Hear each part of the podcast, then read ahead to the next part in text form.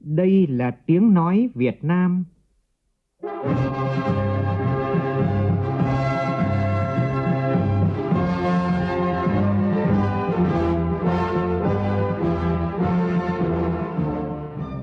là tiếng nói Việt Nam, phát thanh từ Hà Nội, thủ đô nước Cộng hòa xã hội chủ nghĩa Việt Nam.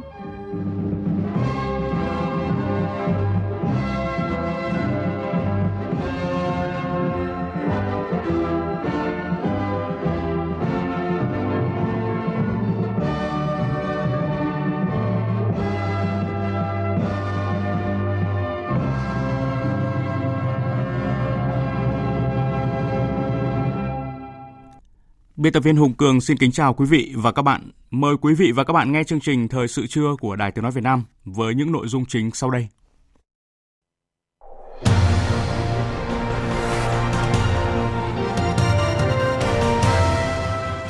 Chủ trì phiên họp chính phủ thường kỳ tháng 3, Thủ tướng Nguyễn Xuân Phúc đặt câu hỏi về trách nhiệm của Bộ Giáo dục và Đào tạo, trách nhiệm của các địa phương để xảy ra tình trạng bạo lực học đường.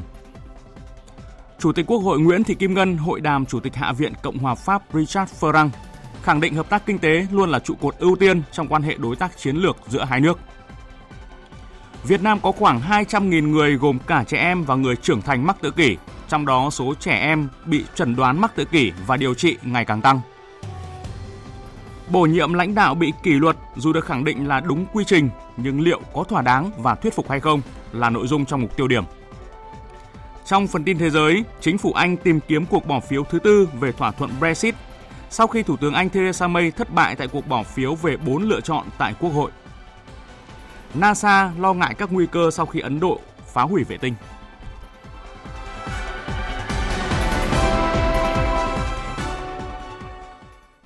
Bây giờ là nội dung chi tiết. Thưa quý vị và các bạn, sáng nay tại trụ sở chính phủ, Thủ tướng Nguyễn Xuân Phúc chủ trì phiên họp chính phủ thường kỳ tháng 3.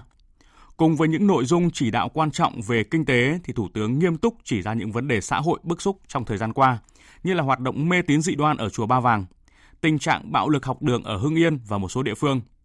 Thủ tướng đặt câu hỏi về trách nhiệm của Bộ Giáo dục và Đào tạo, trách nhiệm của các địa phương để xảy ra tình trạng bạo lực học đường và chỉ đạo khắc phục lỗ hổng quản lý, không để bạo lực học đường khiến nhân dân phẫn nộ.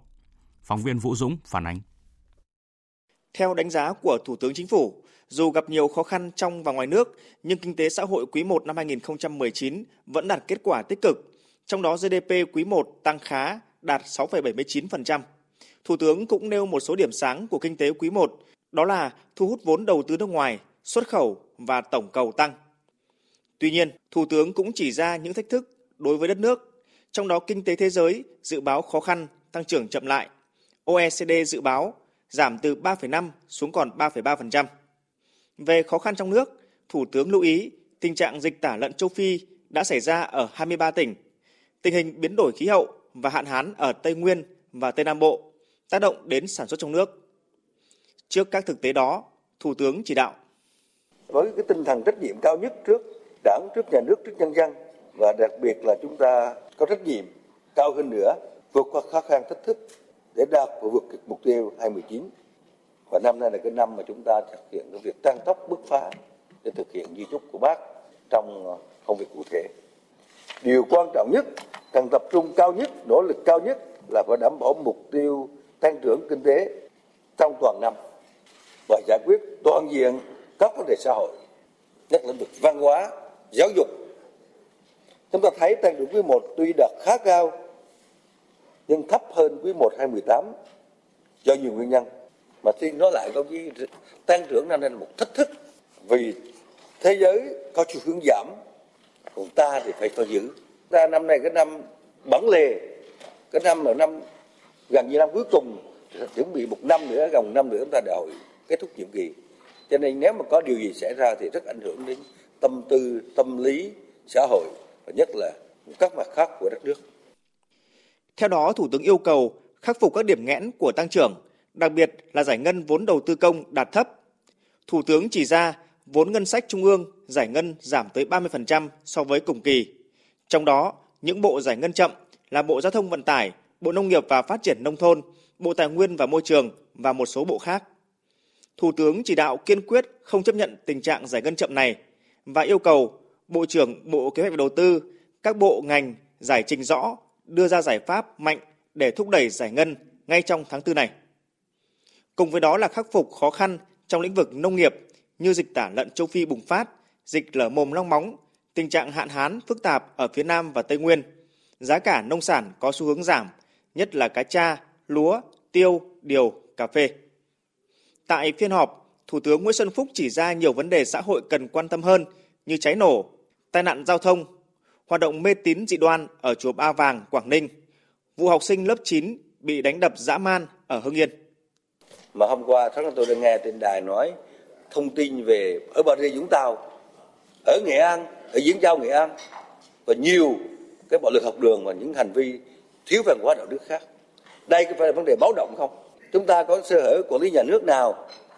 Bộ giáo dục trách nhiệm để làm sao cũng như là các địa phương phải có những pháp như thế nào các đoàn thể các cơ quan các chức năng trách nhiệm thế nào trong vấn đề bạo lực học đường đừng để thành một vấn đề rất lớn mà nhân dân hết sức quan tâm. Thậm chí phẫn nộ những cái hành vi cử chỉ như vậy. Có một biện pháp mạnh mẽ hơn. Tôi đã trao thảo luận với anh chí vũ đức đam để mà truyền đạt cái tinh thần này đến hưng yên khi đồng chí bộ trưởng giáo dục được cử ra giải quyết. Nhưng mà tình hình rất xấu. Chúng ta đang nói một cái câu chuyện là lo tập trung phát triển kinh tế, tăng trưởng kinh tế. Nhưng mà chúng ta không thể nào bỏ qua những đề xã hội bức bối như vậy đối với đất nước chúng ta và trách nhiệm của chính phủ trong đề quản lý. Tại phiên họp, Thủ tướng tuyên dương ngành công an đã phối hợp với các cơ quan chức năng lập chiến công triệt phá đường dây buôn bán ma túy với số lượng lớn.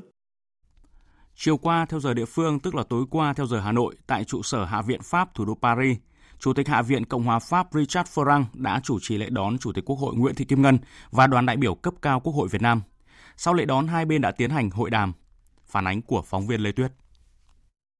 Hai nhà lãnh đạo đều nhất trí cho rằng quan hệ chính trị tốt đẹp sẽ mở đường cho hợp tác trong các lĩnh vực khác. Hợp tác kinh tế luôn là trụ cột ưu tiên trong quan hệ đối tác chiến lược giữa hai nước. Pháp là nhà đầu tư châu Âu lớn thứ ba của Việt Nam với 2,8 tỷ đô la Mỹ, là đối tác thương mại lớn thứ tư của Việt Nam tại châu Âu. Kim ngạch thương mại song phương năm 2018 đạt 5,1 tỷ đô la Mỹ. Chủ tịch Quốc hội nêu rõ, Việt Nam đánh giá cao chính sách của Pháp tăng cường hợp tác kinh tế với Việt Nam. Hiện có hơn 200 doanh nghiệp Pháp hoạt động tại Việt Nam và năm 2018 có 215.000 lượt khách du lịch người Pháp đến thăm Việt Nam. Tuy nhiên, Chủ tịch Quốc hội cũng cho rằng kết quả hợp tác song phương còn khiêm tốn, chưa tương xứng với quan hệ chính trị tốt đẹp và tiềm năng của hai nước. Nhân dịp này, Chủ tịch Quốc hội đề nghị hai bên hỗ trợ doanh nghiệp tiếp cận thị trường của nhau. Qua tiếp xúc với các doanh nghiệp Pháp, Chủ tịch Quốc hội cho rằng các doanh nghiệp Pháp rất quan tâm đến Việt Nam và khu vực ASEAN, có nhiều dự án đầu tư thành công tại Việt Nam. Air France và tập đoàn hàng không vũ trụ hàng đầu của Pháp đã ký với Vietjet Air hợp đồng 6,5 tỷ đô la Mỹ bảo dưỡng sửa chữa và ngày 2 tháng 4 sẽ nhận máy bay thứ 68. Dịp này, Vietnam Airlines cũng sẽ nhận một máy bay A350. Hãng Bamboo Airways cũng đang đàm phán để mua máy bay Airbus với những kết quả như vậy, Chủ tịch Quốc hội nhấn mạnh các doanh nghiệp Pháp rất tin tưởng thị trường Việt Nam, nơi có nền kinh tế sôi ổn định, độ mở của nền kinh tế cao. Chủ tịch Hạ viện Pháp hoan nghênh quan hệ giữa các doanh nghiệp hai nước trong lĩnh vực hàng không dân dụng với nhiều hợp đồng được ký kết có giá trị lớn. Ông Chủ tịch Hạ viện đã lấy hình ảnh của sự hợp tác trong lĩnh vực hàng không để minh họa cho quan hệ Việt-Pháp hiện nay, đó là Chúng ta đã cùng nhau cất cánh. Điều quan trọng bây giờ là hai bên cùng giữ được độ cao và tốc độ bay để cùng đạt tới đích và mục tiêu chung. Đồng tình với cách ví von này, Chủ tịch Quốc hội Nguyễn Thị Kim Ngân cho rằng đã bay thì phải bay cao và an toàn. Chủ tịch Quốc hội Nguyễn Thị Kim Ngân đề nghị Pháp hỗ trợ thúc đẩy để EVFTA sớm được ký kết và phê chuẩn, giúp đưa EVFTA thành nội dung chính trong chương trình nghị sự của Hội đồng châu Âu EC để thuận lợi cho việc thúc đẩy ký kết về nội dung này, Chủ tịch Hạ viện Pháp cho biết Pháp và Nghị viện Pháp ủng hộ việc sớm ký kết và phê chuẩn hiệp định. Hai bên cần hết sức tích cực để tranh thủ thúc đẩy việc ký kết chính thức. Nhân dịp này, Chủ tịch Quốc hội cũng đề nghị Pháp ủng hộ sớm gỡ bỏ cảnh báo thẻ vàng của EU đối với Việt Nam, đồng thời cho biết Việt Nam đang nỗ lực thực hiện các khuyến nghị của EU. Quốc hội Việt Nam cũng đã thông qua luật thủy sản có hiệu lực từ 1 tháng 1 năm 2019 nhằm tạo hành lang pháp lý cho lĩnh vực này. Trước đó, Chủ tịch Quốc hội Nguyễn Thị Kim Ngân đã có buổi tiếp Bí thư Toàn quốc Đảng Cộng sản Pháp Fabien Roussel. Hai bên bày tỏ vui mừng nhận thấy quan hệ hữu nghị Việt Nam Pháp đang ngày càng phát triển mạnh mẽ sau 45 năm thiết lập quan hệ ngoại giao và sau hơn 5 năm thiết lập quan hệ đối tác chiến lược. Bí thư toàn quốc Fabien Roussen cũng cho rằng Đảng Cộng sản các nước sẽ được truyền cảm hứng từ những thành tựu mà Việt Nam đã đạt được trong thời gian qua. Đề cập sự cạnh tranh khốc liệt trong phát triển kinh tế toàn cầu, các xung đột thương mại, chiến tranh thương mại và sức ép rất lớn từ các tập đoàn đa quốc gia đang tác động làm gia tăng tình trạng thất nghiệp, đói nghèo ở nhiều nơi trên thế giới. Theo Bí thư toàn quốc Fabian Roussen, trong bối cảnh này, các đảng Cộng sản anh em cần đoàn kết và hợp tác với nhau. Và cũng trong chiều qua, Chủ tịch Quốc hội Nguyễn Thị Kim Ngân đã tiếp lãnh đạo Tập đoàn Hàng không Vũ trụ và Quốc phòng Safran. Chủ tịch Quốc hội đề nghị Safran nghiên cứu việc xây dựng cơ sở bảo dưỡng động cơ, sản xuất phụ tùng và vật tư thiết yếu phục vụ ngành hàng không tại Việt Nam, chuyển giao công nghệ công nghiệp phụ trợ và hỗ trợ phát triển nguồn nhân lực Việt Nam trong lĩnh vực này để tăng hiệu quả hợp tác. Việt Nam cam kết tạo môi trường pháp lý thuận lợi để các doanh nghiệp Pháp, trong đó có Safran, sản xuất kinh doanh tại Việt Nam. Thưa quý vị và các bạn, báo cáo chỉ số hiệu quả quản trị và hành chính công cấp tỉnh năm 2018 ở Việt Nam vừa được công bố sáng nay cho thấy có cải thiện ở các lĩnh vực PAPI đo lường. Đặc biệt qua báo cáo, người dân cho biết nhũng nhiễu trong lĩnh vực y tế và giáo dục tiểu học công lập có giảm. Họ hài lòng hơn với hầu hết dịch vụ công văn bản và các cấp chính quyền cơ sở tương tác với người dân nhiều hơn. Nhiều tỉnh thành phố ứng dụng các dịch vụ công trực tuyến đã đem lại hiệu quả cao, phục vụ các nhu cầu thiết yếu của người dân, phù hợp với sự phát triển của nền kinh tế số. Thông tin của phóng viên Mai Hạnh. Với chỉ số tham gia của người dân ở cấp cơ sở đứng ở vị trí cao, tỉnh Quảng Ninh được đánh giá có nhiều thay đổi trong việc xây dựng và điều hành chính quyền điện tử. Đến nay, 100% các thủ tục hành chính của tỉnh Quảng Ninh được cung cấp ở dạng dịch vụ công trực tuyến mức độ 2. Ông Đặng Huy Hậu, Phó Chủ tịch Thường trực Ủy ban nhân dân tỉnh Quảng Ninh cho biết cải cách giảm đến mức ờ, 50 đến 60% cái thời gian để giải quyết các thủ tục hành chính, công khai minh bạch toàn bộ các cái thủ tục hành chính À, vì thế mà nó không có những cái tình trạng nhũng nhiễu hoặc là tiêu cực trong quá trình giải quyết thủ tục chính từ cấp xã cho đến cấp tỉnh và một cái điều cũng hết sức quan trọng là thường xuyên là bồi dưỡng, nâng cao cái kiến thức về công nghệ thông tin trong đội ngũ cán bộ, công chức cũng như là người dân để à, vận hành cái bộ máy chính quyền điện tử một cách tốt nhất. Kết quả phân tích dữ liệu PAPI 2018 cho thấy yếu tố tác động lớn nhất tới mức độ hài lòng với hiệu quả quản trị và hành chính công là hiệu quả kiểm soát tham nhũng trong khu vực công.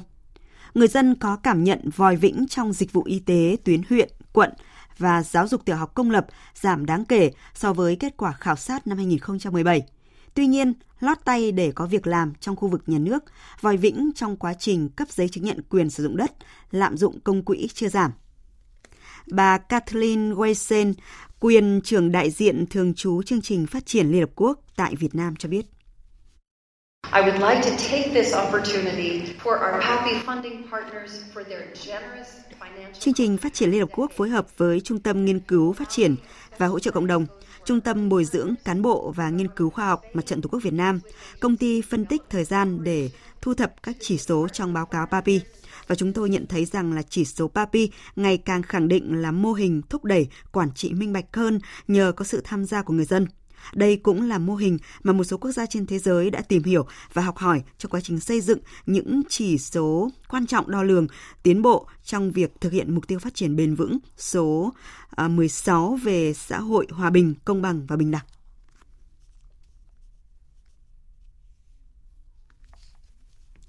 Thưa quý vị, à, sáng nay tại Hà Nội, Học viện Ngoại giao phối hợp với Quỹ Konrad Adenauer tổ chức hội thảo quốc tế với chủ đề Việt Nam trong Hội đồng Bảo an Liên Hợp Quốc, đối tác vì một nền hòa bình bền vững. Hội thảo được tổ chức nhằm đánh giá những thuận lợi và thách thức đối với Việt Nam trong giai đoạn chuẩn bị ứng cử trở thành thành viên không thường trực Hội đồng Bảo an Liên Hợp Quốc nhiệm kỳ 2020-2021. Từ đó có những khuyến nghị phù hợp giúp Việt Nam chuẩn bị tốt nhất cho tiến trình quan trọng này. Tin của phóng viên Đình Nam. Phát biểu tại hội thảo, Thứ trưởng Bộ Ngoại giao Lê Hoài Trung cho biết, việc trúng cử và tham gia Hội đồng Bảo an là niềm vụ tự hào, nhưng cũng là trách nhiệm to lớn của các ủy viên không thường trực. Việc tiếp tục tham gia tranh cử lần thứ hai vào cơ quan quan trọng này sau nhiệm kỳ thành công năm 2008-2009 thể hiện năng lực và thành công trách nhiệm của Việt Nam trong việc thực hiện đường lối đối ngoại hòa bình vì độc lập dân tộc, hợp tác và phát triển của mình. Chúng ta thấy thế giới đang có thay đổi rất nhiều. Trong đó có sự thay đổi của các thể chế đa phương. Và ngày hôm nay chúng tôi cũng nhìn nhận tất cả quốc gia dù lớn hay nhỏ chúng tôi xác định là có trách nhiệm để đóng góp để làm sao cái những cái thể chế và cái trật tự thế giới đang có thay đổi. Nó đóng góp được tích cực nhất cho hòa bình, cho an ninh, cho hợp tác, cho phát triển và vì lợi ích chung của tất cả các dân tộc, tất cả quốc gia. Và chúng tôi tin rằng là hiện nay thì Việt Nam với kinh nghiệm của 2008, 2009, với những cái kinh nghiệm của chúng tôi trong việc à, như các ngài đã nêu à, trong các cái hoạt động quốc tế có cả những hoạt động mà Việt Nam làm chủ trì thì chắc chắn chúng tôi có được cái năng lực tốt hơn so với năm 2008 2009 với tinh thần trách nhiệm cao để tham gia việc đó. Trong khuôn khổ hội thảo, các đại biểu tham dự cũng đã có những trao đổi cởi mở, thẳng thắn về tình hình của Hội đồng Bảo an Liên Hợp Quốc trong giai đoạn hiện nay, đánh giá những thuận lợi và thách thức đối với một ủy viên không thường trực, chia sẻ kinh nghiệm của các nước trong việc tận dụng thuận lợi và đối phó các thách thức tại Hội đồng Bảo an Liên Hợp Quốc. Hưởng ứng Ngày Thế giới phòng chống bom mìn chủ đề khu đất an toàn sáng nay tại Hà Nội, Bộ Lao động Thương binh và Xã hội phối hợp với Bộ Quốc phòng và các cơ quan liên quan họp báo thông tin về công tác khắc phục hậu quả bom mìn, góp phần thực hiện hiệu quả chương trình hành động quốc gia khắc phục hậu quả bom mìn tại Việt Nam thời gian qua. Phản ánh của phóng viên Hà Nam.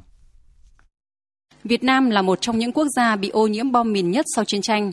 Ước tính số bom đạn còn sót lại sau chiến tranh ở Việt Nam là khoảng 800.000 tấn, với tổng diện tích ô nhiễm và nghi ngờ bị ô nhiễm khoảng 66,13 triệu hecta, chiếm 18,17% diện tích đất đai toàn quốc. Số bom mìn chưa nổ hiện còn nằm rải rác tại tất cả các tỉnh thành phố trong cả nước, nhưng tập trung nhiều nhất tại các tỉnh miền Trung. Ông Nguyễn Bá Hoan, tránh văn phòng Bộ Lao động Thương binh và Xã hội cho biết. Với thực trạng ô nhiễm bom mìn hiện nay, Việt Nam cần hàng trăm năm để làm sạch hoàn toàn bom mìn. Trong những năm qua, Chính phủ, Thủ tướng Chính phủ đã chỉ đạo Bộ Quốc phòng đẩy nhanh tiến độ khắc phục hậu quả bom mìn tại những vùng đất bị ô nhiễm, tập trung những địa bàn có diện tích ô nhiễm cao như Quảng Trị, Quảng Nam, Bình Định, Hà Giang, đồng bằng sông Cửu Long. Tuy nhiên, tuy đạt được những kết quả khả quan, nhưng để làm sạch hết bom mìn sau chiến tranh ở Việt Nam cần kinh phí hàng chục tỷ đô, chưa kể hàng tỷ đô cho việc tái định cư, đảm bảo an sinh xã hội ở vùng ô nhiễm bom mìn. Việc tập trung giả phá bom mìn, tuyên truyền giáo dục phòng tránh tai nạn bom mìn cho nhân dân, trợ giúp xã hội cho nạn nhân bom mìn tái hòa nhập cộng đồng hiện còn gặp rất nhiều khó khăn. Thiếu tướng Đào Tuấn, Hội hỗ trợ khắc phục hậu quả bom mìn Việt Nam cho biết. Trên 4 năm qua, riêng về sinh kế, chúng tôi đã hỗ trợ sinh kế cho tới 5.000 lượt người. Và với số lượng tiền hàng tỷ, theo cái tinh thần chung, mỗi suất hỗ trợ kinh tế theo cái chung là một con bò cỡ 12 triệu. Cái hỗ trợ sinh kế chúng tôi vừa qua phần lớn là đi xuống vùng sâu vùng xa. Những lần đi sinh kế đều kèm theo tuyên truyền. Và cụ thể nhất tốt nhất là năm vừa qua tôi ra được cuốn sách. Hiện nay là 33 ngàn cuốn đã in bằng tiếng Việt và trong đó cả tiếng Anh. Mục tiêu đấy là gì? Tuyên truyền cho các em nhỏ. Đấy là những đối tượng mà nó sẽ sống lâu dài với bom mìn nó còn tồn tại. Và đấy là những đối tượng thời gian vừa qua ấy, là cũng dễ xảy ra nhất. Hôm nay là ngày thế giới nhận biết về tự kỷ. Theo thống kê của Bộ Lao động Thương binh và Xã hội, Việt Nam có khoảng 200.000 người gồm cả trẻ em và người trưởng thành mắc tự kỷ. Trong đó số lượng trẻ chẩn đoán mắc tự kỷ và điều trị thì ngày càng tăng. Tỷ lệ trẻ mắc tự kỷ ngày càng tăng nhanh, nhưng sự hiểu biết về căn bệnh này cùng với những cú sốc tâm lý để đối diện và đồng hành cùng với con thì không phải ông bố bà mẹ nào cũng làm được. Để rồi đến khi bỏ qua giai đoạn vàng, cơ hội để trẻ hòa nhập và vượt qua bệnh càng khó khăn hơn. Dấu hiệu nào cho thấy trẻ mắc tự kỷ? Gia đình cần nuôi dạy, thực hành kỹ năng cho trẻ như thế nào và cộng đồng có thể làm gì để giúp đỡ trẻ tự kỷ vượt lên, hòa nhập với xã hội? Phóng viên Bích Ngọc đề cập nội dung này. Sốc vẫn là từ quá nhẹ để diễn tả tâm trạng. Ngày mà chị Đào Thị Mỹ Hà ở Hà Nội nghe bác sĩ nói con gái tự kỷ. Sau quãng thời gian dần vặt bản thân, khóc, tự an ủi, đối mặt và học cách để cùng con vượt qua. 6 năm cố gắng, chính bản thân chị Hà cũng không ngờ rằng có ngày con gái chị tự đi học đến trường, có thể hát những bài đơn giản và nói lời yêu mẹ như hiện nay. Qua cái các những cái buổi trị liệu ấy, thì rất may mắn là đồng hành cùng với gia đình thì cháu bây giờ rất là tiến bộ, hòa nhập được với cuộc sống. Mặc dù bây giờ cháu đã học lớp 1 rồi và phải nói là gia đình cũng rất là ngỡ ngàng là không thể là nghĩ là con mình có thể được như thế. Lúc trước thì mong là cháu có thể đi học được. Bây giờ cháu đi học được, cháu biết đọc, cháu biết viết, cháu biết làm toán, cháu biết đánh đàn, cháu biết vẽ. Tức là mình còn không nghĩ là nó lại còn khá như thế. Cũng mắc tự kỷ như con gái chị Mỹ Hà, cháu gái của dịch giả Trần Bích Phượng học rất giỏi, liên tục giành điểm cao nhất nhì lớp. Điều đáng nói là chỉ sau đó chừng một tháng, cô bé sẽ không nhớ được bất cứ điều gì nữa dù thấy con có dấu hiệu bất thường, nhưng các ông bố bà mẹ thường bỏ qua và cho rằng có thể con chậm hơn hoặc cá tính hơn các bạn cùng trang lứa. Không nhiều ông bố bà mẹ đặt nghi vấn và đưa con đi thăm khám ngay khi có những dấu hiệu nghi ngờ chưa rõ ràng. Nhiều nghiên cứu khoa học cho thấy, nếu phát hiện sớm, can thiệp kịp thời, cơ hội để trẻ tự kỷ vượt qua bệnh tật, hòa nhập cùng cộng đồng và phát triển khả năng nổi trội của bản thân là rất lớn. Nhưng không phải ông bố bà mẹ và gia đình nào cũng dễ dàng vượt qua ngay cú sốc tâm lý để chấp nhận rằng con mình đang thực sự có bệnh. Giáo sư tiến sĩ Nguyễn Thanh Liêm, nguyên giám đốc Bệnh viện Nhi Trung ương cho rằng Càng sớm càng tốt, can thiệp ngay từ lúc nghi ngờ không cần phải đợi đến lúc mà đầy đủ các cái triệu chứng để mà thầy thuốc chẩn đoán đâu. Chỉ cần một hai dấu hiệu nghi ngờ là phải can thiệp rồi. Thì như vậy có nghĩa là cái tuổi tốt nhất phải là từ 1 cho đến 2 tuổi và nếu tối đa cũng là 3 tuổi chứ không phải là quá muộn. Mà cái thái độ quan trọng nhất của cộng đồng là cần phải cảm thông thấu hiểu chia sẻ và chúng ta à, tìm cách giúp đỡ được càng nhiều càng tốt. Thay vì xa lánh kỳ thị hoặc có phân biệt đối xử với trẻ tự kỷ giáo sư tiến sĩ Nguyễn Thanh Liêm hy vọng mỗi người hãy bắt đầu từ những việc làm nhỏ nhất, giản đơn, hàng ngày, như cho con chơi cùng các bạn tự kỷ, kiên nhẫn hơn với trẻ và tươi cười bắt chuyện nhiều hơn, để trẻ tự kỷ mạnh dạn giao tiếp và trao đổi với mọi người xung quanh. Điều đó không chỉ động viên rất lớn những gia đình đang có con mắc bệnh, mà còn tiếp sức mạnh mẽ để trẻ tự tin hơn khi hòa nhập và tham gia các hoạt động chung trong cộng đồng. Nhiều chung giấc mơ chia với nhau. Từ niềm vui hay nỗi buồn giống như lời mẹ ngày âu thơ. Sẽ chia với nhau vui buồn. Tiếp theo như thường lệ sẽ là những thông tin về thời tiết. Thưa quý vị, thưa các bạn, do ảnh hưởng của không khí lạnh, ở Bắc Bộ và Bắc Trung Bộ đã có mưa, mưa rào rải rác, trời lạnh về đêm và sáng, trong ngày, mưa xuất hiện vài nơi và nhiệt độ cao nhất là 22 đến 24 độ. Mưa thì cũng đã giảm ở khu vực miền Trung, cụ thể là tại nửa phía Bắc mưa chỉ xuất hiện vài nơi, các khu vực còn lại đều tạnh giáo. Nhiệt độ cao nhất tại các thành phố Thanh Hóa, Vinh là 25 độ, Đồng Hới và Huế khoảng 29 đến 31 độ. Còn ở phía Nam mưa rông có thể xảy ra rải rác ở Đà Nẵng, Quảng Ngãi về chiều tối. Từ sáng đến chiều thì trời chủ đạo là nắng mây đen sen ở các thành phố Đà Nẵng, Phan Thiết nhiệt độ dao động trong khoảng 30 đến 32 độ. Với tỉnh Nghệ An, hai ngày tới trời chuyển nắng giáo và nhiệt độ tăng trở lại lên 30 độ. Khu vực Tây Nguyên ngày hôm nay có nắng từ sáng đến chiều và nhiệt độ cao nhất là khoảng 31 đến 33 độ. Nam Bộ có mưa và rông về chiều tối và đêm, khả năng xảy ra lốc xét và gió giật mạnh. Thưa quý vị và các bạn, nước Anh gần như không thể giải quyết được những bế tắc xung quanh việc rời khỏi Liên minh châu Âu sau khi Quốc hội ngày hôm qua tiếp tục thất bại trong việc tìm giải pháp thay thế cho thỏa thuận của Thủ tướng Anh Theresa May. Tương lai nước Anh vẫn bất định sau một tuần đầy biến động với chiến lược Brexit của Thủ tướng bị bác bỏ lần thứ ba, bất chấp cả đề nghị xin từ chức của bà. Biên tập viên Phạm Hà tổng hợp thông tin. Trong nỗ lực phá vỡ thế bế tắc khi các nghị sĩ Anh hôm qua bỏ phiếu cho bốn lựa chọn thay thế thỏa thuận Brexit của Thủ tướng Theresa May, bốn lựa chọn gồm Anh ở trong Liên minh thuế quan, quan hệ Anh Liên minh châu hậu Brexit theo mô hình Na Uy Liên minh châu hiện nay, đề xuất trưng cầu ý dân và đề xuất cho phép Quốc hội quyền ngăn chặn Brexit không có thỏa thuận. Tuy nhiên, cả bốn lựa chọn này đều bị thất bại khi không nhận được đủ đa số phiếu ủng hộ. Phát biểu sau cuộc bỏ phiếu, Bộ trưởng phụ trách vấn đề Anh rời khỏi Liên minh châu Steve Barclay cho rằng đây là lần thứ hai Hạ viện xem xét các lựa chọn và là lần thứ hai không tìm ra bất cứ giải pháp nào. Lựa chọn duy nhất đó là tìm một cách theo đó cho phép Anh rời khỏi EU có thỏa thuận. Chính phủ tiếp tục tin tưởng rằng nếu Hạ viện nhất trí một thỏa thuận trong tuần này, chúng ta vẫn có thể tránh được một cuộc bầu cử nghị viện châu Âu. Nội các sẽ có các cuộc gặp vào sáng nay để thảo luận kết quả bỏ phiếu hôm qua và các bước đi tiếp theo. Nước Anh chỉ còn 10 ngày nữa để ra khỏi Liên minh châu theo kịch bản mà châu đưa ra nếu thỏa thuận Brexit của Thủ tướng Theresa May không nhận được sự ủng hộ của Hạ viện. Thủ tướng Anh hôm nay tổ chức các cuộc họp nội các trong 5 giờ để thảo luận về những bước đi tiếp theo, trong khi lãnh đạo công đảng đối lập Jeremy Corbyn tiếp tục kêu gọi một cuộc tranh luận khác về bốn lựa chọn đã được bỏ phiếu hôm qua. Thất vọng khi không có giải pháp nào đạt được đa số phiếu ủng hộ. Tôi xin nhấn mạnh rằng thỏa thuận của Thủ tướng đã bị bác bỏ 3 lần với đa số phiếu phản đối.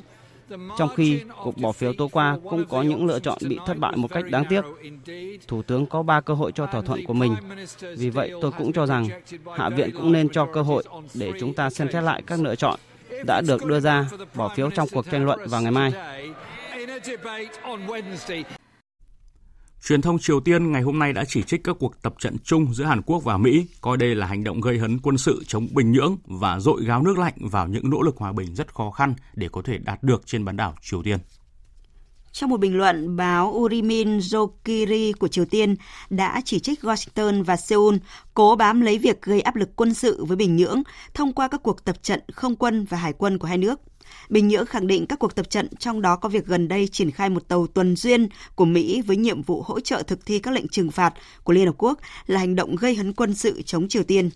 Trong khi đó, Mediari, một trang mạng tuyên truyền khác của Triều Tiên cũng có bài báo tương tự, nói rằng những hành động gây hấn quân sự của Mỹ và Hàn Quốc sẽ không có tác dụng với Triều Tiên. Người đứng đầu cơ quan hàng không vũ trụ Mỹ NASA Jim Bridenstine ngày hôm qua cảnh báo, vệ tinh của Ấn Độ vừa bị phá hủy sẽ là một thảm họa khi đã tạo ra khoảng 400 mảnh vỡ trong không gian và có thể gây ra những nguy hiểm cho trạm vũ trụ quốc tế. Cảnh báo của ông Jim đưa ra sau khi Ấn Độ tuyên bố đã bắn hạ một vệ tinh có quỹ đạo thấp để chứng minh trở thành một cường quốc về không gian. Theo ông Jim, không thể kiểm soát được hết các mảnh vỡ từ vệ tinh bị phá hủy. Mặc dù các mảnh vỡ từ vệ tinh của Ấn Độ đều ở tầm thấp hơn trạm vũ trụ quốc tế và hầu hết các vệ tinh khác trong quỹ đạo, song NASA cảnh báo có ít nhất khoảng 24 mảnh vỡ đang văng cao hơn trạm vũ trụ quốc tế. Đây là một điều vô cùng nguy hiểm đối với các hoạt động tại khu vực này. Và cho đến thời điểm này, NASA cũng đang theo dõi khoảng 60 mảnh vỡ có kích thước khoảng 10 cm hoặc lớn hơn.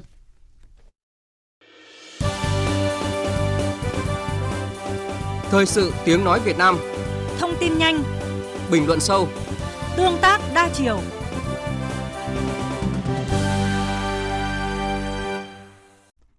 Thưa quý vị, thưa các bạn, ông Ngô Văn Tuấn, người đã bị Thủ tướng Chính phủ cách chức Phó Chủ tịch Ủy ban Nhân dân tỉnh Thanh Hóa vào tháng 1 năm ngoái, vừa được bổ nhiệm làm tránh văn phòng Sở Xây dựng của tỉnh này, nơi ông từng làm lãnh đạo và mắc nhiều sai phạm, trong đó có việc nâng đỡ không trong sáng một nữ cán bộ. Còn tại thành phố Hồ Chí Minh, ông Tất Thành Cang, người từng bị Ban chấp hành Trung ương thi hành kỷ luật bằng hình thức cách chức Ủy viên Trung ương khóa 12, Phó Bí thư Thường trực Thành ủy Thành phố Hồ Chí Minh, Ủy viên Ban Thường vụ Thành ủy nhiệm kỳ năm 2015 đến năm 2020 vì đã có những khuyết điểm vi phạm rất nghiêm trọng nhưng lại vẫn đang giữ chức vụ thành ủy viên và phó ban chỉ đạo công trình lịch sử thành phố Hồ Chí Minh. Câu chuyện này thu hút sự chú ý đặc biệt của dư luận và đặt ra nhiều câu hỏi về công tác cán bộ hiện nay. Không lẽ Thanh Hóa và thành phố Hồ Chí Minh đã hết người tài, nên dù ông Ngô Văn Tuấn và Tất Thành Cang đã bị kỷ luật nhưng vẫn được bổ nhiệm vào chức vụ khác. Việc làm này có thể đúng quy trình, song nếu xét theo khía cạnh đạo đức và nêu gương mà Đảng ta đang nhấn mạnh, thì có thỏa đáng và thuyết phục hay không? Đâu là những bài học cần rút ra để khắc phục những bất cập trong công tác cán bộ nhìn từ sự việc lần này? Thưa quý vị, thưa các bạn, bất ngờ, khó tin, chuyện thật như đùa là những cụm từ thể hiện bức xúc của rất nhiều người trước thông tin cựu Phó Chủ tịch tỉnh Thanh Hóa Ngô Văn Tuấn được bổ nhiệm làm tránh văn phòng Sở Xây dựng và ông Tất Thành Cang làm Phó Ban chỉ đạo công trình lịch sử thành phố Hồ Chí Minh. Theo người dân hai địa phương này, đã từng là lãnh đạo và bị kỷ luật nặng, vậy mà giờ lại bổ nhiệm lãnh đạo là không thỏa đáng và không thuyết phục. Tôi không bao giờ nhất trí được cái việc bổ nhiệm vì là nói chung một cán bộ cấp tỉnh bao che cho những cái người bằng cấp nọ kia như thế nên nữa là không hợp lý. Và bây giờ lại quay ra giữ chức danh như thế là cũng thấy không được. À. Ông Tất Thành Cang trước đây đã bị à, Trung ương cách chức là phó bí thư thường trực thành ủy thành phố Hồ Chí Minh do vi phạm nghiêm trọng về cái công tác quản lý đất đai rồi các cái nhiệm vụ của một phó bí thư thường trực thành ủy. Bây giờ lại đưa ông sang làm phó ban biên soạn lịch sử của thành phố. Thì cái biên soạn lịch sử đảng thành phố này là một cái nội dung hết sức quan trọng bởi vì là lịch sử của thành phố mà viết đúng, viết đầy đủ và viết mang tính nhân văn thì phải là những người trong sạch và những người không vi phạm kỷ luật gì. Thế bây giờ đang vi phạm một cái kỷ luật rất là nghiêm trọng mà lại đưa sang thì chúng tôi thấy là nó không nên. Nó gây một cái dư luận không hay từ nó rất là nhạy cảm với một cái đồng chí mà bị kỷ luật như vậy đó mình bố trí những cái công tác này nó rất là khó. Tôi nghĩ một khi đã bị cách chức rồi thì cái nuôi tiếng nói sẽ không còn nữa. Thành ra dù đồng chí có được phân công đảm nhiệm nhưng mà với người dân khi ta nhìn vào đó người ta đánh giá thì khó mà hoàn thành được cái nhiệm vụ của mình Chia sẻ với suy nghĩ của dư luận, tiến sĩ Hoàng Ngọc Giao, Viện trưởng Viện Nghiên cứu Chính sách Pháp luật và Phát triển thuộc Liên hiệp các hội khoa học kỹ thuật Việt Nam cũng bày tỏ sự không đồng tình, song không quá ngạc nhiên bởi thực trạng nhiều cán bộ ở cấp cơ sở địa phương nể nang, bao che cho các sai phạm của nhau diễn ra từ lâu và tại khá nhiều nơi. Tôi cũng giống như công luận thôi, bất ngờ nhưng mà dễ hiểu và đồng thời cũng có một cái sự bất bình. Bất ngờ là bởi vì tại sao hai nhân vật này trong suốt thời kỳ vi phạm kéo dài rồi mới có mức kỷ luật rất là khó khăn. Ví dụ như trường hợp của ông Tuấn ở Thanh Hóa đó, lúc đầu thậm chí là ở địa phương dường như là không có ý định kỷ luật ông và kéo dài đến lúc trung ương, ban kiểm tra trung ương phải có ý kiến, lúc đó làm đi làm lại. Với ông Tất Thành Ca cũng vậy. Thế thì câu chuyện đó, đó tôi cũng thấy là bất ngờ. Thế còn câu chuyện dễ hiểu là chỗ là như thế này, là ở đây ta thấy hiện tượng cục bộ địa phương bao che lẫn nhau mà cái đó là nó rất không tốt cho cái hệ thống bộ máy nhà nước. Cái tính hiệu quả và cái kỷ cương. Và từ cái chuyện dễ hiểu như vậy thì chắc chắn là chúng ta bất bình rồi. Hiện nay đó tình trạng cán bộ vi phạm kỷ luật một người làm quan mà trong một tỉnh mà cả họ hàng chục người thân đều cũng làm một cái chức lãnh đạo. Thế thì trước những cái hiện tượng như vậy nếu như không xử lý nghiêm thì càng ngày cái kỷ cương phép nước nó càng bị nhờn đi và tôi có cảm giác trung ương thì quyết tâm, lãnh đạo đảng thì quyết tâm, nhưng dường như chưa đột phá được về đến địa phương và các địa phương vẫn bao che cho nhau. Xét từ khía cạnh pháp lý, quyết định bổ nhiệm ông Ngô Văn Tuấn làm tránh văn phòng Sở Xây dựng Thanh Hóa vẫn đúng quy trình, vì theo khoản 2 điều 82 luật cán bộ, hết 12 tháng kể từ ngày quyết định kỷ luật có hiệu lực, nếu cán bộ công chức không vi phạm đến mức phải xử lý kỷ luật thì tiếp tục được quy hoạch bổ nhiệm theo quy định của pháp luật nhưng nếu xét theo khía cạnh đạo đức và nêu gương mà Đảng ta đang nhấn mạnh, thì việc bổ nhiệm này không thể không khiến dư luận băn khoăn. Tiến sĩ Hoàng Ngọc Giao, Viện trưởng Viện Nghiên cứu Chính sách Pháp luật và Phát triển đặt câu hỏi về vai trò trách nhiệm của ngành tổ chức xây dựng Đảng trong vấn đề này. Và cũng đến lúc cần xem xét thay đổi quy định chỉ sau 12 tháng có thể bổ nhiệm lại đối với những người bị kỷ luật cách chức lãnh đạo. Trong những trường hợp này rõ ràng là có những dấu hiệu vi phạm pháp luật nghiêm trọng trong khi chờ mà chưa có những hoạt động tố tụng pháp lý để khẳng định tội của người đó đấy thì có lẽ những trường hợp đó không thể nói là đúng quy trình được. Đấy là tôi chưa nói, cán bộ cấp cao, đảng viên. Có lẽ tiêu chí đầu tiên là tiêu chí đạo đức, uy tín đối với lại xã hội.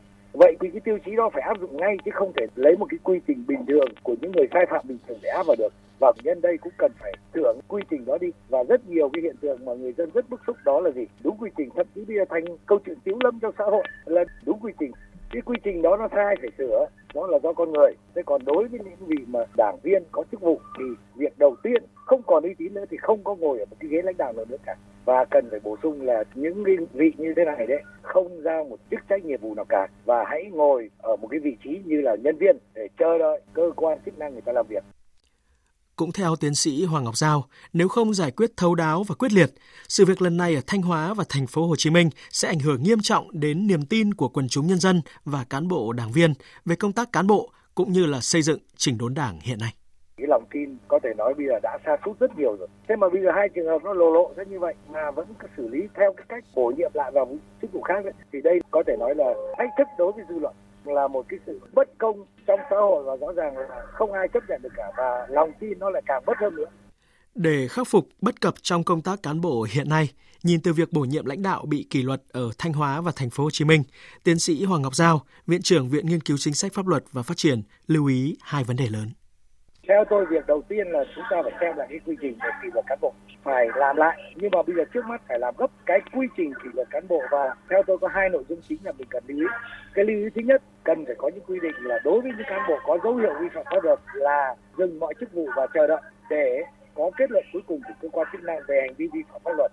Quy định thứ hai cần phải đưa vào đó là đối với lại các cái cơ sở địa phương. Khi có những dấu hiệu đó là phải làm nghiêm túc.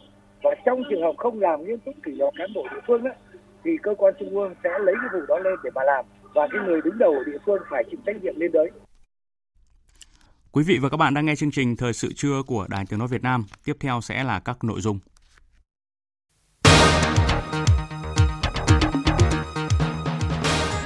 Bộ Tài nguyên và Môi trường tập trung thanh tra kiểm tra các dự án có quy mô sử dụng đất lớn. Nghệ An thông tin chính thức về vụ việc học sinh nữ đánh bạn trong khi liên quan tới vụ học sinh đánh bạn ở Hưng Yên, Chủ tịch Ủy ban nhân dân tỉnh này đã đề nghị xem xét làm quy trình xử lý cách chức đối với ban giám hiệu nhà trường và có hình thức xử lý nặng hơn đối với giáo viên chủ nhiệm lớp vì chưa làm tròn trách nhiệm dạy, chăm sóc học sinh. Ủy ban bầu cử Ukraine thông báo nước này sẽ tổ chức vòng 2 bầu cử tổng thống do không có ứng viên nào giành được đủ số phiếu ủng hộ để đảm bảo chiến thắng ngay trong vòng bỏ phiếu đầu tiên.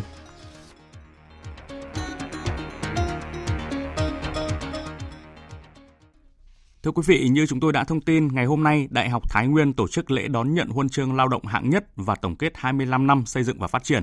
Đến dự buổi lễ có đồng chí Uông Chu Lưu, Ủy viên Ban chấp hành Trung ương Đảng, Phó Chủ tịch Quốc hội, giáo sư Phùng Xuân Nhạ, Bộ trưởng Bộ Giáo dục và Đào tạo cùng nhiều lãnh đạo các đơn vị. Phóng viên Lê Thu thông tin. Đại học Thái Nguyên được thành lập ngày 4 tháng 4 năm 1994 theo Nghị định 31 của Chính phủ trên cơ sở sắp xếp lại các trường đại học trên địa bàn thành phố Thái Nguyên.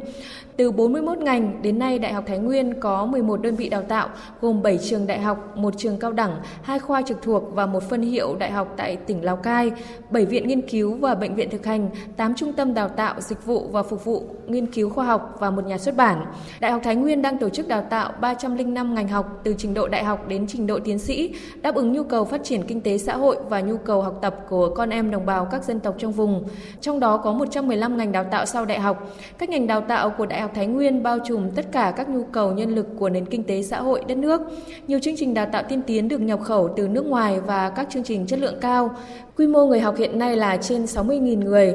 Đặc biệt, đại học đã thu hút trên 700 người nước ngoài của 12 nước đến học tập và nghiên cứu khoa học, đào tạo và cung cấp cho đất nước trên 500.000 cán bộ có trình độ đại học và sau đại học. Chất lượng đào tạo không ngừng được củng cố và tăng cường. Đến nay, cả 7 trường đại học thành viên của Đại học Thái Nguyên đã được đánh giá và cấp chứng nhận kiểm định chất lượng quốc gia. Giáo sư tiến sĩ Phạm Hồng Quang, Giám đốc Đại học Thái Nguyên cho rằng trong cái luật giáo dục sửa đổi, Quốc hội vừa ban hành năm 2018 thì Đại học Quốc gia, Đại học vùng, trong đó có Đại học Thái Nguyên đã được xác định là những cái cơ sở giáo dục đại học có trách nhiệm thực hiện những cái nhiệm vụ chiến lược của quốc gia, của vùng. Đại học Thái Nguyên mặc dù đứng trước những cái thách thức và bối cảnh mới, nhưng Đảng ủy, Ban giám đốc, cán bộ viên chức của toàn đại học đã xác định những cái giá trị cốt lõi của đại học. Đó là thực sự phấn đấu trở thành một cơ sở đào tạo có chất lượng trong khu vực của ASEAN, đặc biệt là phấn đấu trở thành một cái cơ quan cơ sở giáo dục đào tạo có cái giá trị thúc đẩy cái sự phát triển kinh tế xã hội của từng địa phương, của khu vực cũng như của cả nước. Huân chương lao động hạng nhất được trao tặng cho Đại học Thái Nguyên do có thành tích xuất sắc trong công tác giáo dục và đào tạo từ năm học 2013-2014 đến năm học 2017-2018, góp phần vào sự nghiệp xây dựng chủ nghĩa xã hội và bảo vệ Tổ quốc. Đánh giá những kết quả đạt được trong 25 năm qua của Đại học Thái Nguyên, đồng chí Uông Chu Lưu, Ủy viên Ban chấp hành Trung ương Đảng, Phó Chủ tịch Quốc hội cho rằng đây là động lực để Đại học Thái Nguyên tiếp tục khẳng định vai trò vị thế của đại học vùng, đóng góp vào sự nghiệp giáo dục và đào tạo cũng như tạo nguồn nhân lực chất lượng cao cho đất nước. Như đã thông tin ngày hôm qua trên mạng xã hội lại xuất hiện một đoạn clip về vụ việc một em học sinh lớp 7 trường trung học cơ sở Diễn Hùng, huyện Diễn Châu của Nghệ An bị 5 nữ sinh trường Trung học cơ sở Diễn Kim và hai nữ sinh trường Trung học cơ sở Diễn Hùng kéo ra bãi biển để đánh hội đồng. Về vụ việc này, ông Nguyễn Trọng Hoàn, tránh văn phòng Sở Giáo dục Đào tạo tỉnh Nghệ An cho biết, ngành chức năng đã xác định được đối tượng cụ thể và sẽ có kết quả xử lý ngay trong ngày hôm nay. Trong khi đó liên quan đến thông tin một giáo viên chủ nhiệm của trường Trung học cơ sở Long Toàn, thành phố Bà Rịa, tỉnh Bà Rịa Vũng Tàu đánh 22 học sinh lớp 8 khiến nhiều em bị bầm tím. Tối qua, Bộ Giáo dục và Đào tạo đã yêu cầu Sở Giáo dục Đào tạo tỉnh xác minh làm rõ vụ việc và phải báo cáo về các biện pháp xử lý cũng trong ngày hôm nay. Thưa quý vị, trở lại với vụ học sinh đánh bạn ở Hưng Yên, dù Chủ tịch Ủy ban Nhân dân tỉnh Hưng Yên đã đề nghị xem xét làm quy trình xử lý cách chức đối với ban giám hiệu nhà trường và có hình thức xử lý nặng hơn đối với giáo viên chủ nhiệm lớp vì chưa làm tròn trách nhiệm dạy, chăm sóc học sinh. Nhưng nhiều ý kiến cũng cho rằng là việc giáo dục đạo đức, lối sống cho học sinh không phải chỉ có nhà trường mà còn là trách nhiệm của các gia đình và xã hội. Ghi nhận của phóng viên Minh Hường, Phương Thoa. Từ ngày bị năm bạn cùng lớp đánh đến nay, em Nguyễn Thị Hải Yến vẫn phải điều trị tại Bệnh viện Tâm Thần Kinh tỉnh Hưng Yên. Giữa những cơn mê sảng từ những trận đòn thừa sống thiếu chết của lũ bạn cùng lớp, Hải Yến luôn trực trào nước mắt. Chắc là do em nhìn lành, với lại dễ sai vặt nữa. Có một lần cô lớp bắt ở lớp viết bản cam kết, thế là có cái đứa đi trang ở lớp, đấy nó rút, thế là nó về nó làm trường, nó bắt em viết bản cam kết em viết bản cam kết của em nộp xong rồi cô giáo ở lớp nào? Những em nào chưa nộp xong bản cam kết này thì đứng lên để trường lên tôi bảo phụ huynh.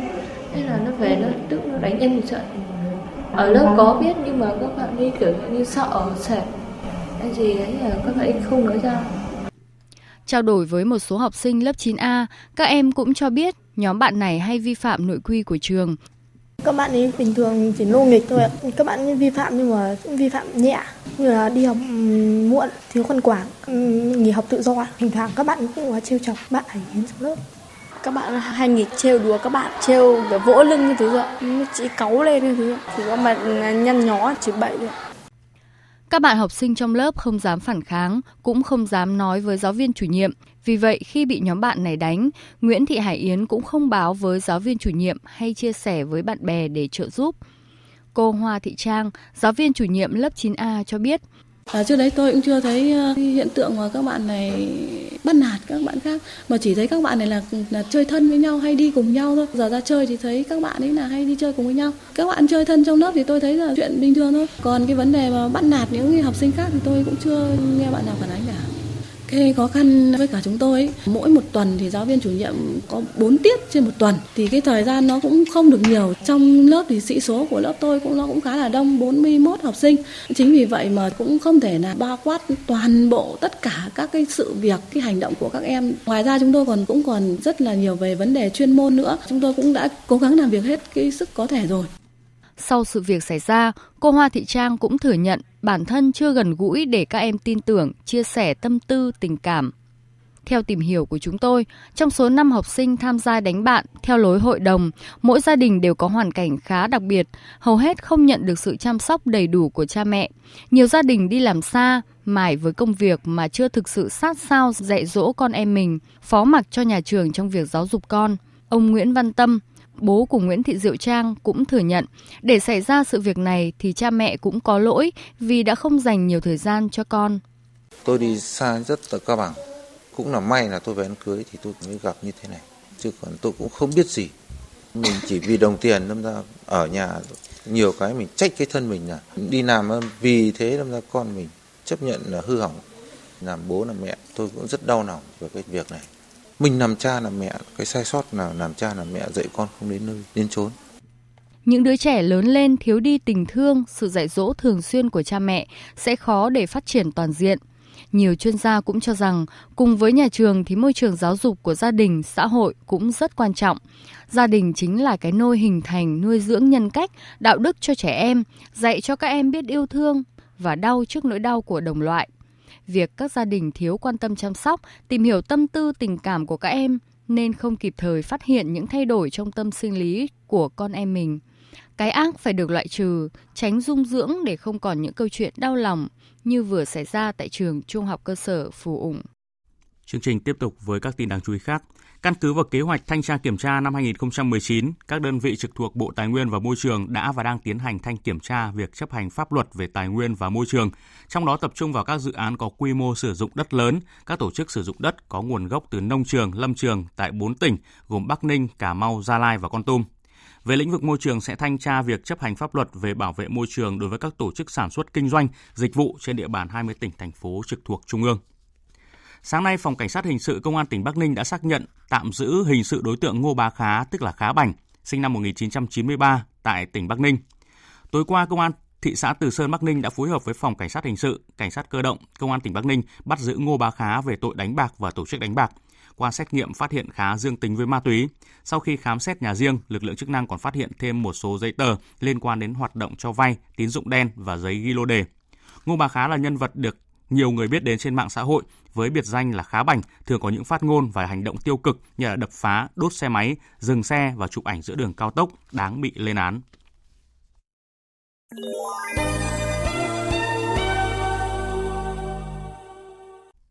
Thưa quý vị, tính đến 20 giờ ngày hôm qua theo giờ địa phương, Ủy ban bầu cử Trung ương Ukraine đã kiếm kiểm được hơn 90% số phiếu bầu tổng thống nhiệm kỳ mới diễn ra trong ngày 31 tháng 3. Ủy ban này đã chính thức tuyên bố Ukraine sẽ tiến hành vòng 2 cuộc bầu cử tổng thống vào ngày 21 tháng 4 do không có ứng cử viên nào đạt trên 50% số phiếu ủng hộ tại vòng 1. Điều đáng chú ý là danh hài Vladimir Zelensky, người chưa từng có kinh nghiệm trên chính trường, lại đang dẫn đầu cuộc đua vào vị trí lãnh đạo đất nước. Phóng viên Anh Tú, thường trú tại Liên bang Nga, theo dõi Đông Âu, thông tin. Theo kết quả kiểm trên 90% số phiếu của Ủy ban bầu cử Trung ương Ukraine, người dẫn đầu tại vòng 1 là ứng cử viên Vladimir Zelensky, lãnh đạo đảng, người phục vụ nhân dân, với hơn 30% số phiếu ủng hộ. Cho đến thời điểm này, nhiều chuyên gia dự đoán ứng cử viên Zelensky sẽ giành chiến thắng tại vòng 2.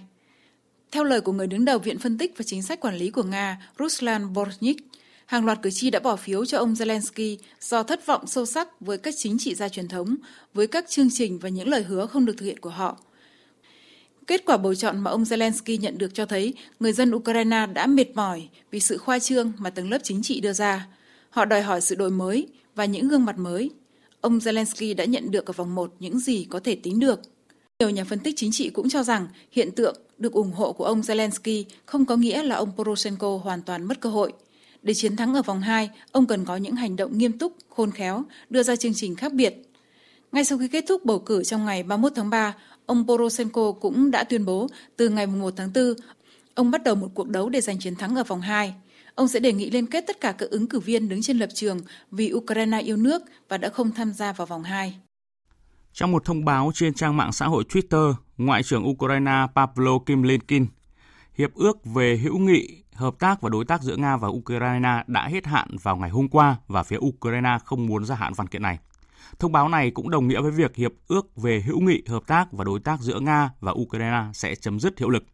Theo thỏa thuận được ký năm 1997 và có hiệu lực vào ngày 1 tháng 4 năm 1999, Ukraine và Nga cam kết tôn trọng biên giới của nhau và giải quyết tranh chấp một cách hòa bình. Tiếp tục thông tin vụ cô giáo mầm non hạ độc 23 trẻ ở Trung Quốc. Theo thông tin mới nhất từ Sở Cảnh sát thành phố Tiêu Tác, tỉnh Hà Nam, vụ cô giáo mầm non trộn sodium nitri vào thức ăn khiến 23 trẻ nhập viện hôm 27 tháng 3 vừa qua, xuất phát từ mâu thuẫn với đồng nghiệp. Tin của phóng viên Đài Tiếng nói Việt Nam thường trú tại Bắc Kinh, Trung Quốc.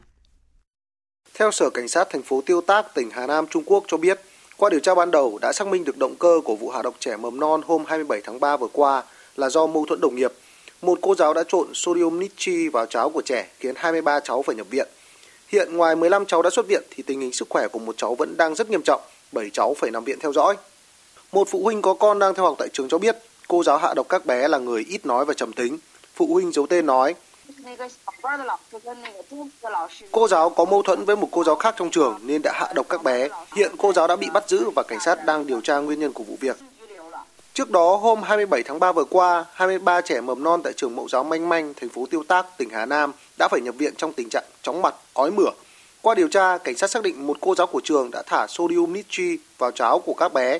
Cơ thể con người chỉ cần hấp thụ một lượng từ 0,3 đến 0,5 gam sodium nitri sẽ bị ngộ độc, còn nếu hấp thụ từ 3 gam sodium nitri trở lên sẽ dẫn đến tử vong. Tiếp theo sẽ là trang tin đầu tư tài chính và thể thao. Trang tin đầu tư tài chính.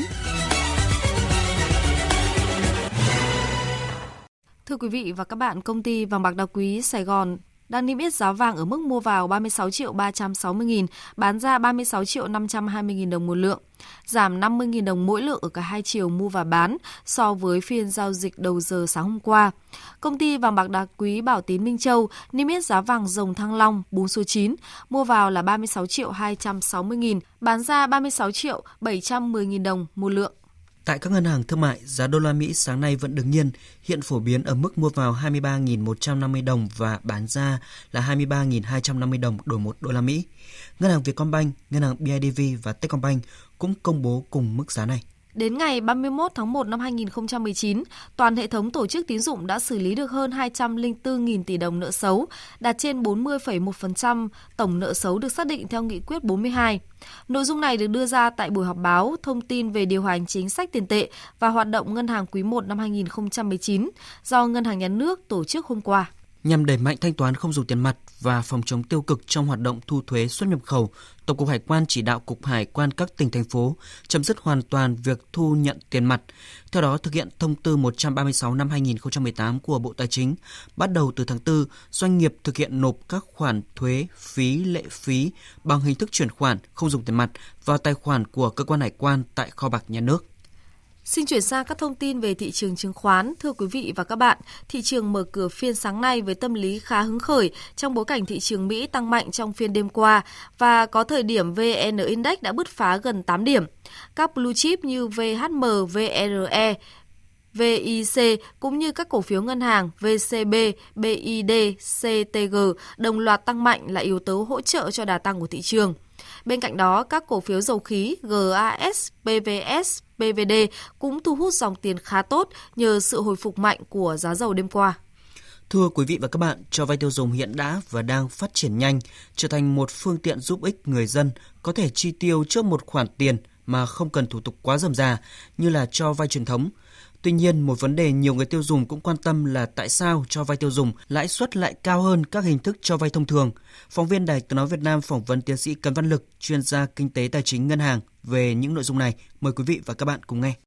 Thưa ông, ông có thể nói về vai trò của cho vay tiêu dùng trong sự phát triển của nền kinh tế của nước ta hiện nay không ạ? Cho vay tiêu dùng thì có rất nhiều cái vai trò đóng góp quan trọng đối với ờ, cả nền kinh tế. Thứ nhất là góp phần tăng cái tính ờ, minh bạch trong nền kinh tế và đặc biệt là giảm cái thanh toán à, bằng tiền mặt cho nền kinh tế. Cái thứ hai là qua cái việc uh, tăng cái khả năng tiếp cận đi tiêu dùng tiêu dùng thì cũng sẽ góp phần uh, giảm đi cái tệ nạn tín dụng đen. Vốn là vẫn còn ở Việt Nam chúng ta. Thứ ba là nó cũng góp phần tạo công an việc làm. Thế còn đối với uh, các định chế tài chính thì tín dụng tiêu dùng cũng cũng thứ nhất là góp phần đa dạng hóa sản phẩm dịch vụ của ngân hàng và tài chính. Thứ hai là cũng góp phần tăng một cái nguồn thu nhập khá là quan trọng cho các định chế tài chính. Và thứ ba là cũng tạo cái công an việc làm và cuối cùng là phục vụ khách hàng trong đó chủ yếu là người dân và doanh nghiệp tốt hơn. Thế còn được góc độ của người dân và doanh nghiệp thì các hàng ví dụ tiêu dùng là một cái kênh rất là quan trọng để huy động vốn cho phục vụ sản xuất kinh doanh uh, nhu cầu tiêu dùng. Đấy, cái thứ hai là uh, qua đó thì cũng uh, không cần phải tiếp cận tín dụng đen với cái lãi suất rất là cao và rủi ro cũng rất là lớn và cái thứ ba là nhờ vào tín dụng tiêu dùng thì có thể là thúc đẩy cái cái cái hàng hóa tiêu dùng mà qua đó thì thúc đẩy sản xuất kinh doanh cũng như là đáp ứng nhu cầu tiêu dùng. Ông có thể lý giải tại sao lãi suất cho vay tiêu dùng lại cao hơn các hình thức cho vay thông thường khác không ạ? Có ba lý do. Lý do thứ nhất đấy là cái uh, cho vay tiêu dùng thì nó thông thường nó rủi ro uh, cao hơn so với cho vay uh, thương mại thông thường. Bởi vì là cho vay tiêu dùng thông tin đôi khi nó còn thiếu minh bạch. Cho vay tiêu dùng chủ yếu là cho vay tín chấp. Chính vì thế mà nó cũng rủi ro hơn. Và theo quy luật uh, kinh tế thì rủi ro hơn thì lãi suất uh, nó phải cao hơn. Chi phí huy động vốn của các uh, công ty tài chính cũng như là một số những cái tổ chức tài chính làm những nhiệm vụ cho vay tiêu dùng thông thường là cái chi phí huy động vốn của họ cao hơn. Bởi vì uh, công ty tài chính không được phép uh, huy động vốn từ dân cư họ chủ yếu là huy động vốn trên thị trường vốn cũng như là đi vay ờ, trên cái thị trường ờ, liên ngân hàng và lãi suất đầu vào thông thường là cao hơn. Cái lý do thứ ba là cái chi phí quản lý cho vay tiêu dùng với những khoản nhỏ lẻ như vậy thì nó cũng tương đối tốn kém và về cả mặt thời gian cũng như công sức và về cả mặt lực lượng nhân viên tham gia hoạt động. Tuy nhiên thì lãi suất cho vay tiêu dùng dù sao thì nó vẫn thấp hơn khá là nhiều so với cho vay tín dụng đen cái được cho vay tiêu dùng hiện nay của chúng ta thì lãi suất đâu đó ở Việt Nam nó ở mức là khoảng từ 20 đến 40 hoặc 45 phần trăm một năm. Đây là cái mức ở mức độ là trung bình so với à, thế giới và khu vực nhưng nó thấp hơn nhiều so với tín dụng đen lãi suất có thể là lên đến 60 70 phần trăm một năm. Vâng, xin cảm ơn ông.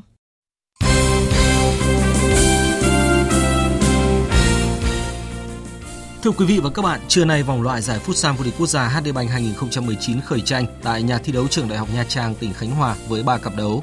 VNVFC gặp Quảng Nam, Thái Sơn Bắc gặp Tân Bình Đà Nẵng, còn Savinet Sana Khánh Hòa gặp với Football. Các đội bóng này thi đấu vòng tròn một lượt tính điểm từ nay đến ngày 10 tháng 4 để chọn ra 4 đội đứng đầu giành quyền tham dự giai đoạn 2 của giải. Huấn luyện viên Nguyễn Hữu Hoàng Phúc của Tân Bình Quảng Nam chia sẻ. Thực sự thì câu bộ Quảng Nam mới thành lập được khoảng hơn một tháng với sự hợp tác của Sở Văn hóa Thể dục Quảng Nam và tập đoàn Beza Việt Nam thì chúng tôi mới ra đời câu bộ xanh Quảng Nam. Thì à, thời gian tập luyện câu bộ thì cũng không nhiều. Thì trong một tháng thì à, ban huấn luyện cũng như là các à, vận động viên đã làm việc hết mình với hy vọng rằng sẽ đem đến của giải quốc gia 2019 những à, sự thể hiện tích cực và mục tiêu của bộ là có mặt ở top 4 và có mặt ở vòng chung kết mùa giải năm nay. Còn vào tối nay, câu lạc bộ Hà Nội có cuộc đối đầu với Yangon United trên sân nhà hàng đẫy trong khuôn khổ lượt trận thứ ba bảng F AFC Cup. Sau hai trận bất bại, thầy trò huấn luyện viên Chu Đình Nghiêm đang hướng tới chiến thắng trước đại diện Myanmar để củng cố vị trí số 1 của mình. Yangon United là đương kim vô địch giải bóng đá quốc gia Myanmar. Tại mùa giải năm nay, họ tạm xếp thứ 5 sau 6 vòng đấu với 3 trận thắng, 1 trận hòa và 2 trận thua. Tuy nhiên tại AFC Cup, họ đứng cuối bảng sau hai thất bại trước Nagaworld của Campuchia và Tampa Rover của Singapore. Chính vì vậy, huấn luyện viên Mio Mintun và các học trò đã quyết tâm giành chiến thắng trong chuyến làm khách trên sân vận động hàng đẫy. Hà Nội được đánh giá là đội bóng mạnh nhất bảng. Gặp Hà Nội sẽ rất khó khăn. Hà Nội có nhiều cầu thủ chất lượng, nhất là số 20 và 19. Sau hai trận thua, mọi thứ đang rất khó khăn với Yangon. Hy vọng ngày mai đội sẽ nỗ lực hết mình để tìm kiếm một kết quả tốt nhất. Còn huấn luyện viên Chu Đình Nghiêm của Hà Nội FC nói. Angon United thì ờ, tôi đồng theo theo dõi. Thì ờ, năm ngoái thì ờ, người ta là một đội bóng rất mạnh. Thì người ta đá cái bảng Thanh Hóa. Người ta đã đứng đầu bảng. Nhưng mà năm nay qua hai trận vòng bảng tôi theo dõi. Trận người ta đá với Vancouver và trận đá với Naua của Campuchia. Thì hai trận thì người ta cũng chơi tốt nhưng không may mắn. Thì anh tôi nghĩ rằng là có thể là uh, Yangon người ta chưa bắt nhịp kịp ngày mai thì chắc chắn là Đình Trọng và Quang Hải sẽ không thể tham gia. Thì Bùi Tiên Dũng thì cũng chưa được 100% và Mark uh, McDonald thì uh, đang hồi phục chấn thương trong khi đó, một đại diện khác của Việt Nam là câu lạc bộ BKMX Bình Dương cũng đã lên đường sang Myanmar để chuẩn bị cho chuyến làm khách của San United ở lượt trận thứ 3 vòng bảng AFC Cup 2019. Trước khi lên đường, đội bóng đã có biến động lớn trên băng ghế huấn luyện khi huấn luyện viên Trần Minh Chiến đột ngột nộp đơn từ chức. Điều này buộc lãnh đạo BKMX Bình Dương phải chỉ định người thay thế và trợ lý Nguyễn Thanh Sơn tạm thời ngồi vào ghế nóng. Ban kỷ luật Liên đoàn bóng đá Việt Nam vừa họp ra án phạt với Nguyễn Văn Quân, cầu thủ Cần Thơ có pha đá phản lưới nhà kỳ lạ trong trận đấu tại Cúp Quốc gia 2019 với Bình Phước chiều ngày 30 tháng 3. Theo đó, cầu thủ này sẽ bị treo giò đến hết lượt đi giải hạng nhất quốc gia và nộp phạt 20 triệu đồng. Trước đó vào chiều qua, câu lạc bộ Cần Thơ đã ra án kỷ luật nội bộ, tước bằng đội trưởng và cấm thi đấu 3 trận với Văn Quân. Dạng sáng nay đã diễn ra trận đấu muộn trong khuôn khổ vòng 32 giải bóng đá ngoại hạng Anh. Trên sân nhà Emirates, Arsenal đánh bại Newcastle 2-0 để vươn lên vị trí thứ ba trên bảng xếp hạng. Dù thiếu vắng nhiều trụ cột nhưng Arsenal hoàn toàn chiếm ưu thế trước Newcastle và tiền vệ Aaron Ramsey chọc thủng lưới thủ môn Martin Dubraga để mở tỷ số cho đội chủ nhà phút 28. Đến phút 83, tiền đạo Alexander Lacazette nhận đôi cách biệt và 2-0 cũng là kết quả cuối cùng. Phát biểu trong cuộc họp báo sau trận đấu, huấn luyện viên Unai Emery đánh giá cao sự thể hiện của Aaron Ramsey. Với tôi, điều quan trọng nhất ở trận đấu hôm nay là sự thể hiện của Aaron Ramsey. Cậu ấy đã giúp đỡ chúng tôi rất nhiều, không chỉ ở trận này mà cả ở những trận đấu khác có sự góp mặt của cậu ấy, sức mạnh của chúng tôi được tăng lên. Tôi vui vì có cậu ấy trong đội hình. Tôi cũng mong Aaron Ramsey luôn giữ được tinh thần chiến đấu để giúp đỡ đội bóng trong phần còn lại của mùa giải này. Trong khi đó, huấn luyện viên Rafael Benitez của Newcastle bày tỏ sự thất vọng về kết quả trận đấu này. Tôi thật sự thất vọng. Newcastle đã có nhiều đợt tấn công tốt, tạo ra nhiều cơ hội nguy hiểm, nhưng thật tiếc là chúng tôi đã không ghi được bàn thắng và còn mắc sai lầm để phải nhận bàn thua thứ nhất rồi bàn thua thứ hai.